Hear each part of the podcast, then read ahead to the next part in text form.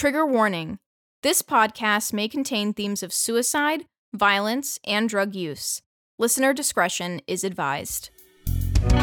You're listening to Tia and Rio attempt to save themselves and the world. Episode 13 The Man Who Sold the World. Previously on Tia and Rio attempt to save themselves and the world, Anita and Hugh hash it out regarding Rio and Hugh's feelings toward her, with Anita expressing that the happiest she has ever seen Rio is when she was briefly with Hugh. Steve is shocked when Darren, the absentee employee that keeps being brought up, shows up for work and notices his erratic behavior right away. Before anything can truly be addressed, Abigail shows up, convincing Darren to leave with her and join her cagey mission. Tia tries to get Keke to go with her to her first Narcotics Anonymous meeting, but Keke refuses. While Keke is alone, the orb in the cooler begins acting up, loudly knocking again and glowing through the cracks of the cooler's lid. Tia feels uneasy entering the Church of Paul, and her nerves only get worse as the night goes on. Tia is paired with Paige, her newfound NA buddy, who immediately catches on that Tia doesn't actually have a drug problem. Paige insists Tia's secret is safe with her, providing Tia owes her a favor in the future. After Tia reluctantly agrees, she heads home, only to be struck with something large in the back of her head, knocking her out. When Anita picks up Rio from her first anger management meeting, she's disturbed to see blood on Rio's face. The women do not get to delve into many details before Rio's blinded by a green light and the name Tia escapes her lips. The morning after Tia's first NA meeting and Rio's first anger management class, Keke is startled awake by her phone ringing. She had fallen asleep with her headphones on, and the call echoed loudly in her ears.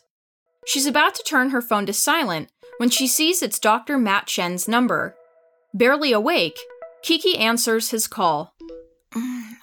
Hello? Keke, hi! It's Matt here. How are you doing? Mm, I'm alright. What's up?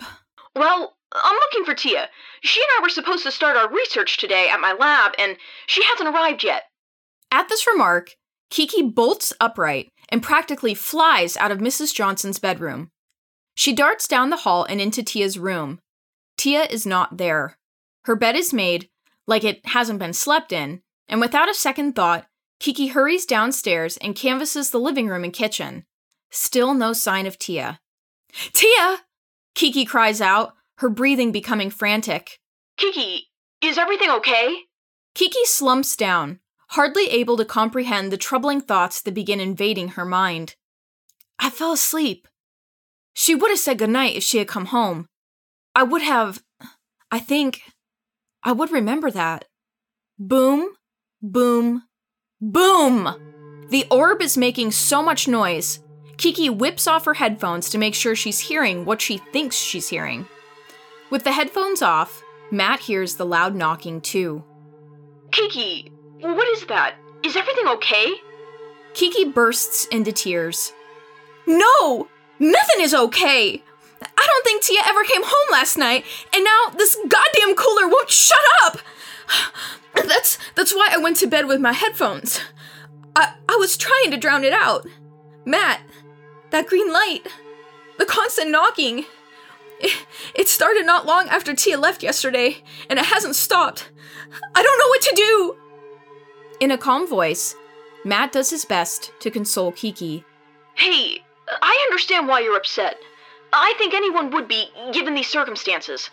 I'm sure everything will be fine. No, you don't know Tia like I do.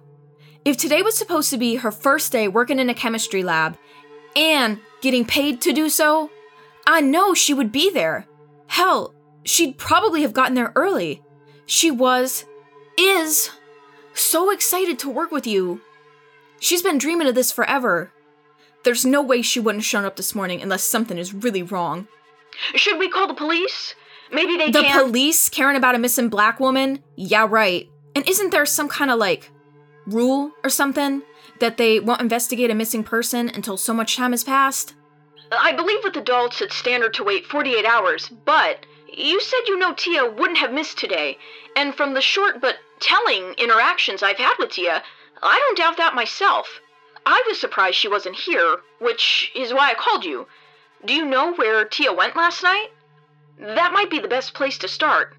Keke searches the dining room and kitchen, and sure enough, all the details for Tia's first NA meeting had been written down. Punctual, organized, Tia. If I text you the address, would you go with me? Of course, but Keke. Yeah? Bring the cooler with you. Uh, I have another hypothesis I want to test out. Hell no! I'm not going near that thing. Matt is silent for a brief moment, which seems odd to Keke. Hello? Yes, I'm still here. It's just. I think whatever is inside of that cooler, that strange orb or key, as Tia called it, is somehow connected to Tia in some way. I think it would be best to bring it with us. I'm hoping it has nothing to do with her sudden disappearance. As far as you know, she didn't open the cooler again, did she? No. She went to her um meeting and I I really don't think she ever came home from it. Matt, I'm really worried about her. T, she's all I got. Keke, you're not alone. I promise to do what I can to help you find her. Why are you being so nice to me anyway? What's your deal? I'm sorry. I, I don't understand what you're asking. Keke lets out a deep breath. I mean, no one in my experience is ever this nice without wanting something in return. So, I'm asking what your deal is. What do you really want from Tia? I want, or rather need, a lab partner, and meeting her at that movie showing at the Blatsko Library just seemed like fate. Keke feels suspicious, paranoid even. Did you do something to her? Are you just fucking with me before you decide to do the same thing with me? Keke, I understand why you feel this way, but please, I would never hurt you or Tia. There have been a lot of strange and unexplainable things happening around this area, and I'm sincerely just trying to get to the bottom of it all. Matt stresses, his chipper voice sounding more serious now. All this weird shit seems to keep getting worse since T met you. How do I know if I can really trust you? I suppose you can't really trust me. Not until you make that decision yourself. I'm trying to be a friend here, for both of you. But why? Because I see something in Tia that I think needs to be shared with the world. Every person is born with certain gifts. If I can help someone be their best and most useful self, then it's a win win. So, you're not just some pervert? Keke, if I was a pervert, do you really think I would have helped you when Tia was floating in the living room? I mean, I guess not. Unless it's all a part of your game. The only game we should be focused on is finding your friend. If you know that something is wrong, and even I have a feeling that something is wrong, I think it'd be best if we work together to try and find out where Tia is and what happened. Don't you agree? Reluctantly, Keke replies, Yeah, you're right. Sorry. Matt's chipper tone returns. It's quite all right. I realize I'm still a stranger, but I'm hoping that'll change and you'll see for yourself that I mean no harm to you or Tia. Okay, that's fair. But if you want to bring the cooler and whatever the hell's inside of it, then you can come and get it.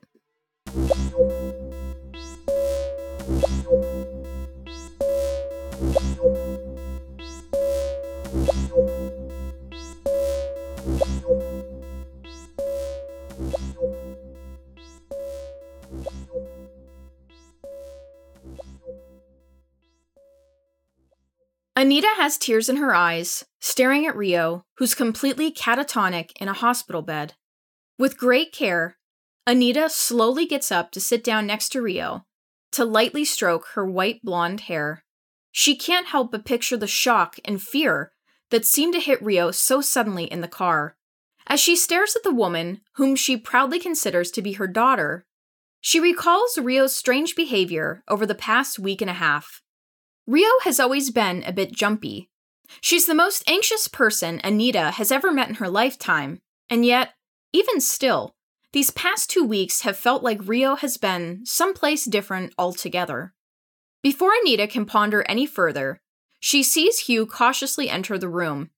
He gives Anita a quick hello, but his eyes immediately settle on Rio. Anita watches him as he watches Rio, his eyes filled with concern and the ever present guilt that seems to follow him wherever he goes. Without taking his eyes off of Rio, he says, What happened? How is she like this? Hugh moves to be on the other side of Rio, and he instinctively goes to sit down next to her as well, but he stops himself. He hovers over Rio, as if waiting for permission. Anita carefully stands. She gestures for Hugh to sit. Sit. Por favor. Hugh does as he's told, his eyes nearly unmoving from Rio. He starts to take her hand, but hesitates. Anita breaks the ice. I called you here because I don't want to leave her alone, but I've been called into work. I honestly have no clue what happened. After we last spoke, I went to pick her up at her anger management class, and when she got in the car, there was blood on her face. She said her anger buddy whacked another man so hard with the canoe paddle that blood splattered everywhere.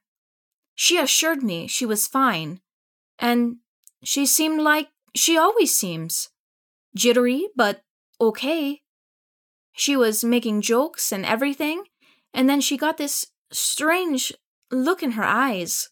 She looked terrified and said someone's name I haven't heard before, and then it was like my Rio was just empty.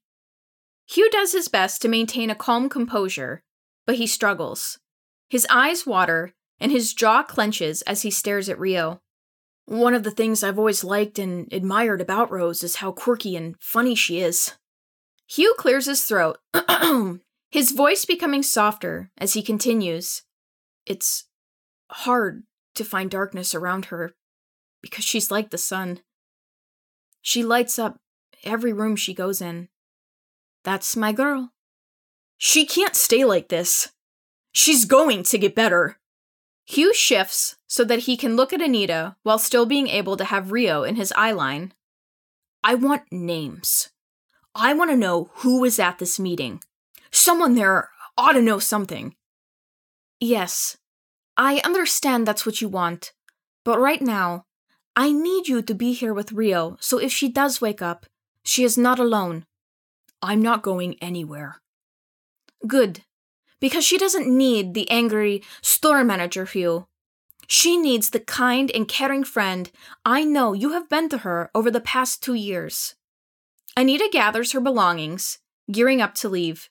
She's been sedated, but I think if she hears your voice, I don't know, maybe it will help.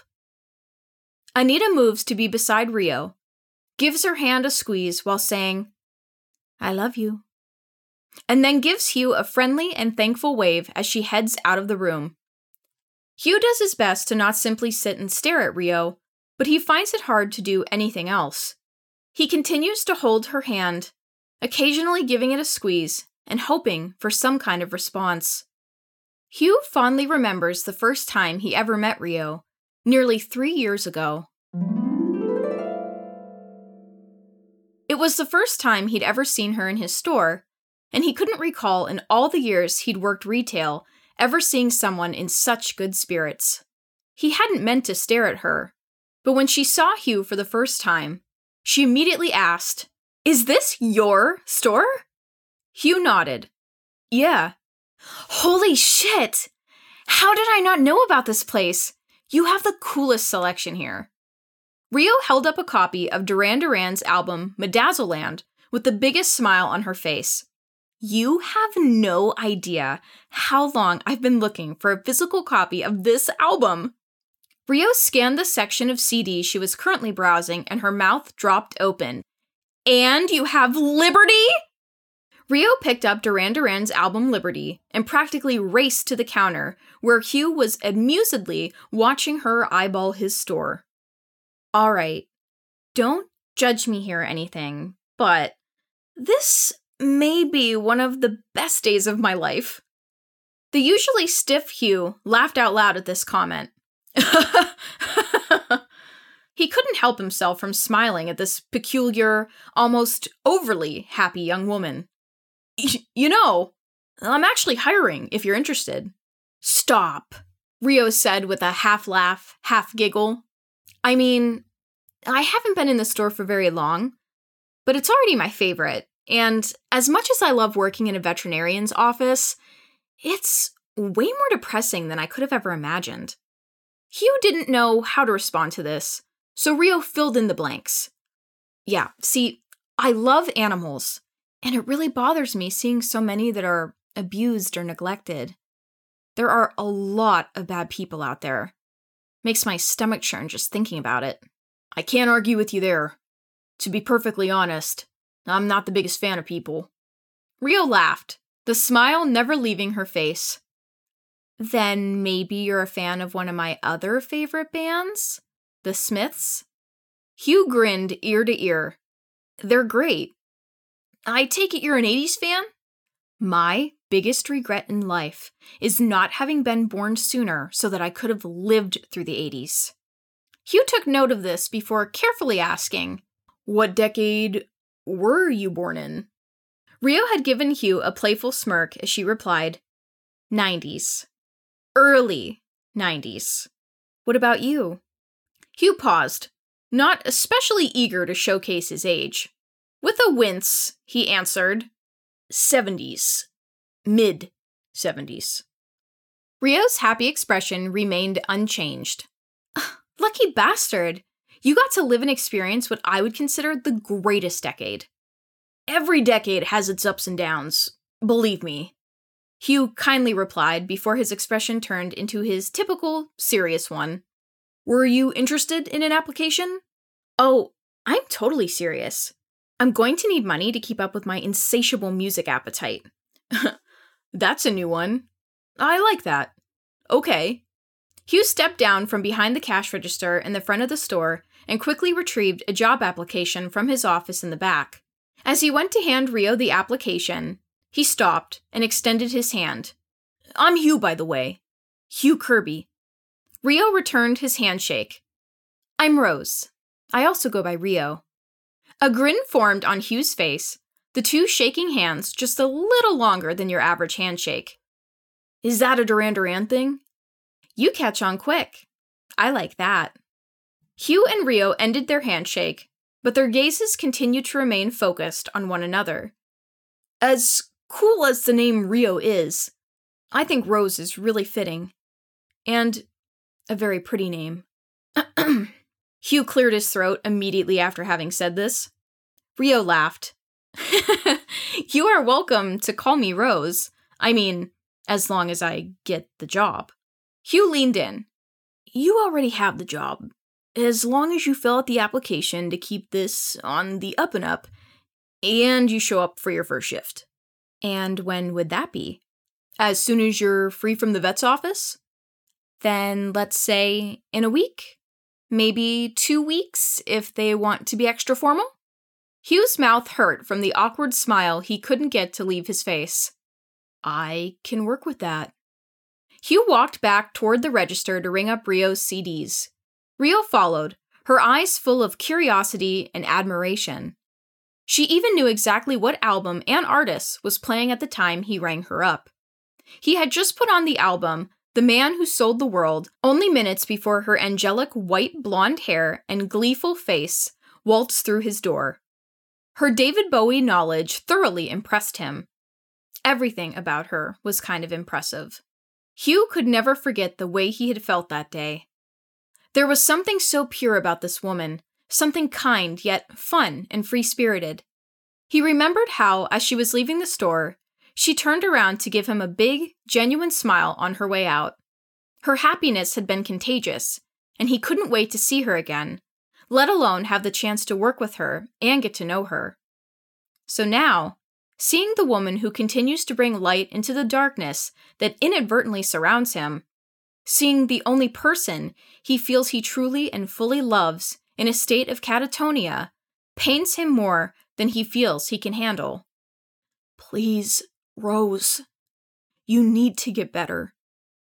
Anita needs you to get better. I need you to get better. Hugh can feel himself getting worked up. With no one else around, Hugh lets the tears fall freely. A very small sense of relief washes over him as he allows himself to cry before the sadness truly hits him. He sobs over Rio, unable to comprehend why she's in a catatonic state, as he worries he is to blame.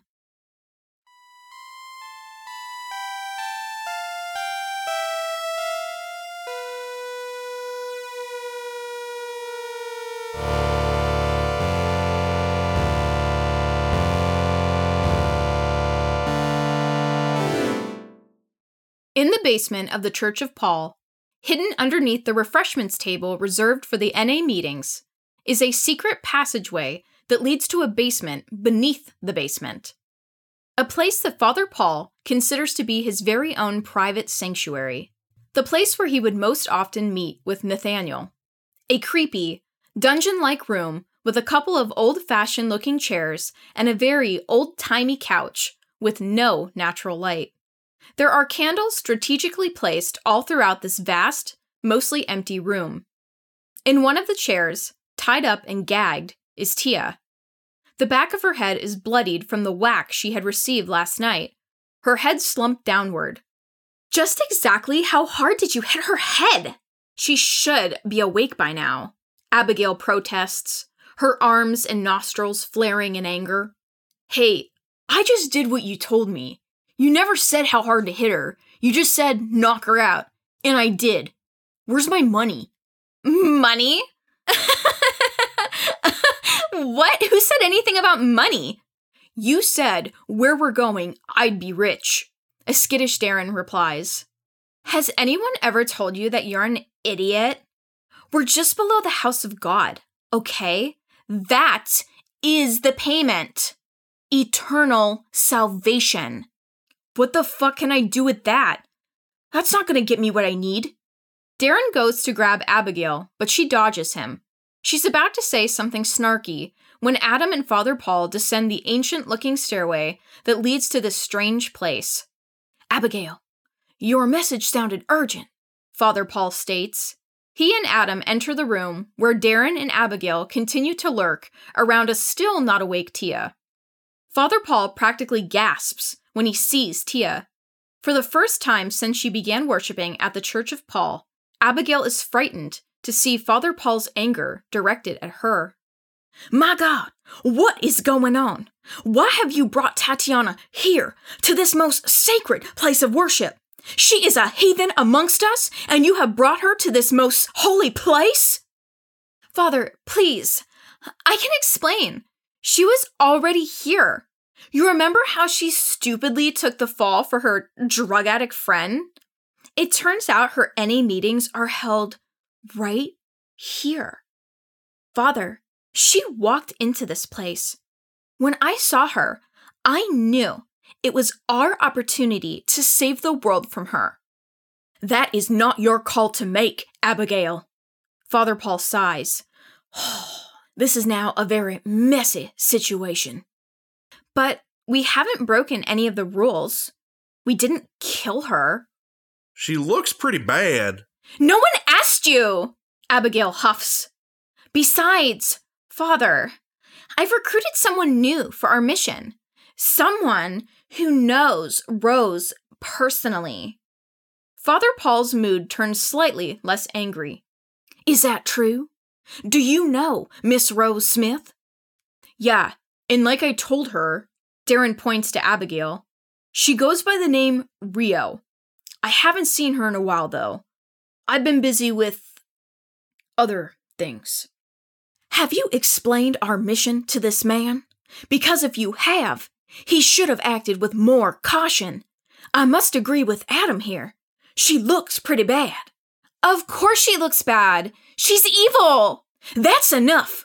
All of you, get on your knees. We must pray about this. We must ask for guidance as we are the sheep serving his flock. What? Darren asks. but Abigail pulls on him to bring him to his knees. Abigail, Adam, Darren, and Father Paul all get to their knees while Father Paul begins to pray out loud. Most Holy One, we have been misguided. We may have made a mistake. Please put us back on the path to righteousness. We surrender to your will. The room suddenly becomes lighter as every candle flame instantly grows another foot taller. The fire appears unnatural, as most of the flames present far exceed at least twice the height of the candles themselves. The room is engulfed in fire until Nathaniel materializes out of thin air and lots of fire. Nathaniel looks around with a satisfied smirk on his face until he sees Darren, then frowns. You're new. I'm Darren. I don't care. Nathaniel begins to pace the short length of the dungeon room they're all in, glancing at each of them all the while he speaks. What is of vital concern to me is that Tia is here. In the last known location she was seen. Darren leans close to Abigail and whispers, What's with the kid? Is he some kind of magician or something? or something, Abigail coldly replies. Abigail steps forward. Tia came to us.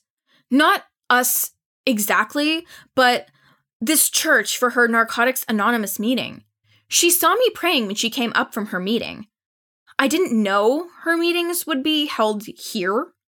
We always have such a small crowd, but when I saw her, I knew it was an opportunity to take down evil.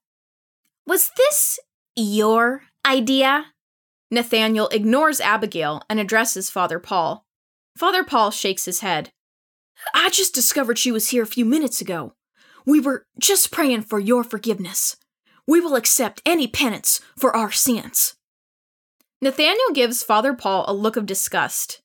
Please, spare me your woes. You idiots are going to ruin everything. Keke and her newfound nerdy ally are on their way here.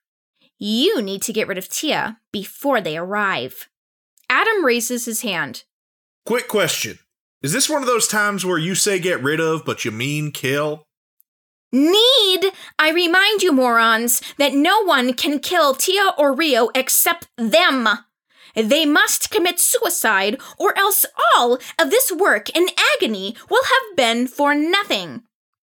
Do you understand? Slowly, everyone but Darren nods. A sadistic smile forms on Nathaniel's face.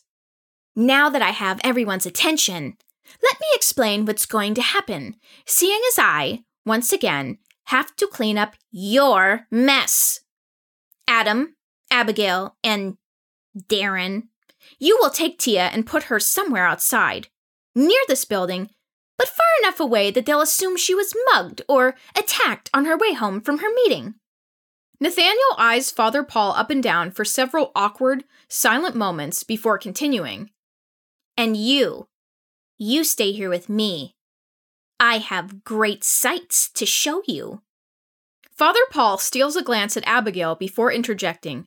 Does this mean we are forgiven for our sins? As long as you play by my rules moving forward, then I suppose I can let this foolish act go. Nathaniel waltzes over to Tia, crossing his arms as he studies her. There's a new man in Tia's life. He's smart, a man of science, a man incapable of understanding the old ways, the biblical ways. Nathaniel begins to pace again. He poses a threat to our cause, but I have my doubts he'll be able to do anything to stop us. The real threat here is Rio. Her powers continue to get stronger every day. Nathaniel stops pacing to stare at the ground. He enjoys pausing for dramatic effect. He purposefully pouts his lips. Somehow, someway, she was able to hurt me. How did she hurt you? The details don't matter. But what does matter is that she's dangerous, and she must be stopped. Nathaniel points to Adam, Abigail, and Darren. You three, get moving. We can't have that Mac guy poking around here. He may not be privy to our ways, but he's no fool. Nathaniel glares as Abigail struggles to untie Tia, and then Adam and Darren have a hard time lifting Tia in order to carry her limp body up the stairs. All right, are you going first or am I going first? Because I'm not great at walking backwards. Oh, it's fine. I'll go first. Wait, okay, okay, hold on, hold on. I'm Hold on. holding. I'm holding. I'm gonna trip up the stick. Hold on, hold on. Give me a second. I'm not even moving. Hold. Wait. All right. I've got the legs. You've got the head. Now, uh, keep the head up. The wait. No, not that way. Come- Don't stop. We're gonna fall. Hold on. Hold on. Oh my god. Nathaniel waits until he hears the passageway door close before making the entire room spin. Father Paul teeters, trying to find something to balance himself, but his efforts are futile. He falls, landing hard on his right side, the pain sharp in his right elbow, with a shooting pain that follows his elbow all the way down to his toes. He feels paralyzed as the room keeps spinning, a wave of dizziness washing over him. I wouldn't be too hard on Abigail. She's quick, brazen, even. Her impulsive plan provided me with the strength I needed to heal. She's the best sheep you've got. Nathaniel giggles to himself, watching as Father Paul struggles to get up, but can't. You know, that Darren guy, I've got very important plans for him. He will prove worthy of the cause. Don't you worry. Nathaniel coos, leaning over Father Paul. The room slowly moves back into focus, causing Father Paul to realize they are no longer in the Church of Paul's basement's basement. Instead, they are in a cave, a cave that's eerily familiar to Father Paul. How? Father Paul asks, his body trembling out of fear more so than pain. I think you mean, why? Nathaniel retorts, right before another Father Paul, a much younger looking Father Paul, crawls over to Nathaniel. Father Paul watches in horror as the young version of himself dips his hand into a thin crack at the bottom of this cave dwelling and begins feeling around. His hand moves with purpose, clearly searching for something within the cracks. Why are you showing me this? I I was a different person then. I hadn't been ordained yet. I was a sinner. You mean you are a sinner? Stealing from one of the poorest nations in the world after having made a deal with someone who traffics other human beings for a living. You told those evil men where those schoolgirls were hiding in exchange for this rare, large gem. I see the way you look at Abigail. There's something about her that reminds you of the girls you gave up for your own gain. But I have reformed. That is why I have been blessed to help you. God has seen my suffering and sin and has forgiven me. Is that really what you think? Do you talk to God often? Yes, I, I do. Every day. And then you came along, showing me that I can help undo some of the damage I've done. I can pay for my grave sins. Nathaniel smiles, his attention turning from a quivering Father Paul back to the young version. This is my favorite part, Nathaniel tells him. The young man pulls out a large, vibrant ruby, a smile creeping across his face as he holds it up high, proud of this rare treasure he now has all to himself. This is the same ruby Nathaniel had held over Father Paul when the two first met, just shy of two weeks ago. Nathaniel's attention turns back to Father Paul. What? I thought you would be pleased to remember such an important day. Within about 30 seconds of young Father Paul extracting the ruby, the ground beneath them begins to shake violently. A massive earthquake erupts, and the young Father Paul races with the ruby in his hands out of the cave as fast as he can.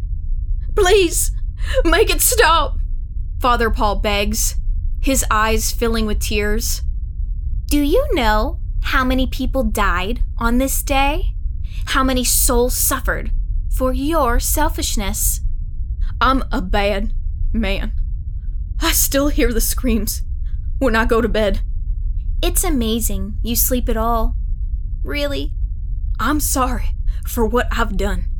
That is why I will do whatever I can to help save the world.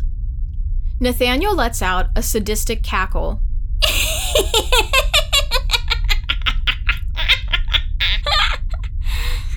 Don't you understand? I brought you to this memory to show you exactly what kind of man you are.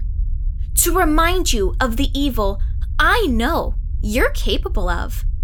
This? Nathaniel gestures to the chaos unfolding around them, the cave being filled with rocks and other debris from the earthquake, the screams of agony going on above them. Is exactly why I chose you for my mission. You sold the world a long time ago, and now we've returned to collect what is ours. Father Paul looks up at Nathaniel with eyes full of terror instead of the usual wonder or delight. We? Within seconds, at least two dozen demons appear behind Nathaniel. Their eyes are all black and hollow, their skin non existent, just open muscle and jagged, gnarled teeth in unthinkable places. A few have no eyes at all, and several demons have too many arms, legs, tentacles, and even heads.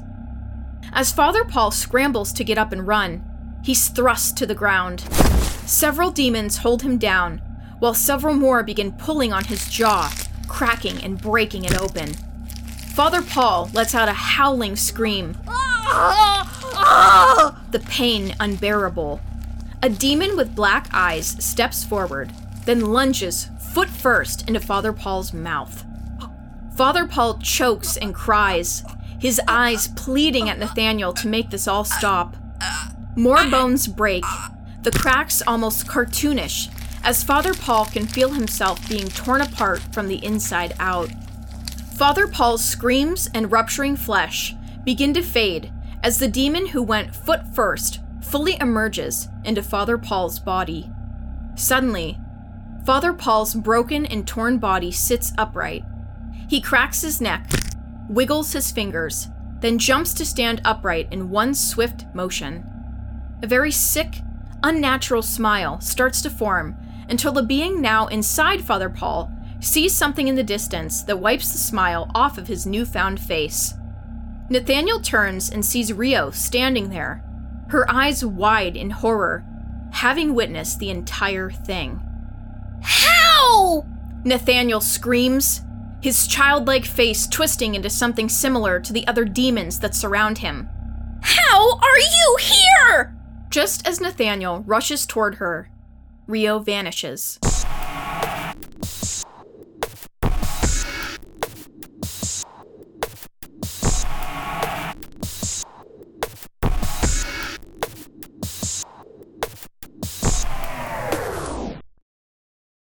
A couple blocks over from the Church of Paul, Tia groans as Matt and Keke wake her up. Mm. Oh, my head. Easy, Matt urges, seeing the wound on the back of her head. We should take you to the hospital. You may have a concussion. Oh, what happened? Tia asks, confused. That's what we'd like to know. Keke replies, before hugging her best friend. I didn't even realize you hadn't come home till Matt called. Tia takes in her surroundings, and her expression turns to one of disgust when she realizes she's lying on a filthy sidewalk. Ugh, gross. Keke and Matt both step up to help Tia get off the ground. Tia feels the back of her head throbbing, and she feels lightheaded and dizzy. I think I'm gonna be sick. Tia says, right before she throws up. The hospital it is, Matt says as he takes out his car keys and hurries over to his car that's parked a few feet from where they're standing. How did you guys find me? Tia asks once she's done hurling. Would you believe me if I said the cooler? Or, I guess, whatever the hell's inside of it? Unblinking, Tia states, Yes, I would. Once Matt pulls up right by Tia and Keke, he hops out and assists Tia inside his very soccer dad looking minivan. Whoa! Keke exclaims, and Matt follows up Keke's whoa with a remarkable. Tia, even in her weakened state, is puzzled and wants answers. What? The cooler, or I mean, the orb thingy, it it was glowing so brightly it looked radioactive. Dangerous, perhaps. Then, as we got closer to you and your location, the light intensified, and so did the sounds. The cooler has no light erupting from it now, nor any sounds. It appears normal. For a brief second there, we even thought it spoke. Matt confesses. The orb spoke? And what did this key have to say? Matt and Keke exchange a quick glance. Tia notices, and her patience withers. What? You're killing me here. Matt hesitates before responding. We heard it say, Let me out.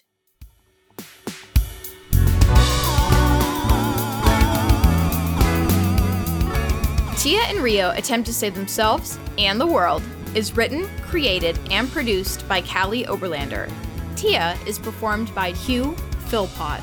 Adam is performed by John S. Quinn-Puerta. All other voices are performed by Kalli Oberlander. All sound design, editing, and music are by Erik Brown. My continuity checkers, readers, and biggest supporters are Jules Johnson, Hilary Roback, and Hue Philpot. And if you've made it this far, please remember that even in the darkest times, there is always hope.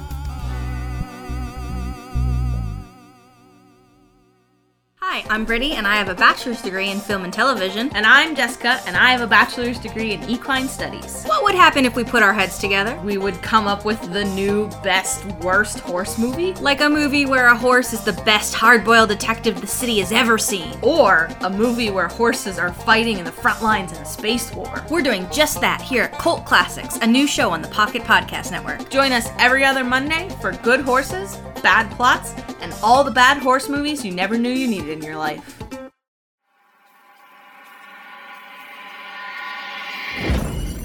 Pocket Podcast Network. Quality programming right to your pocket.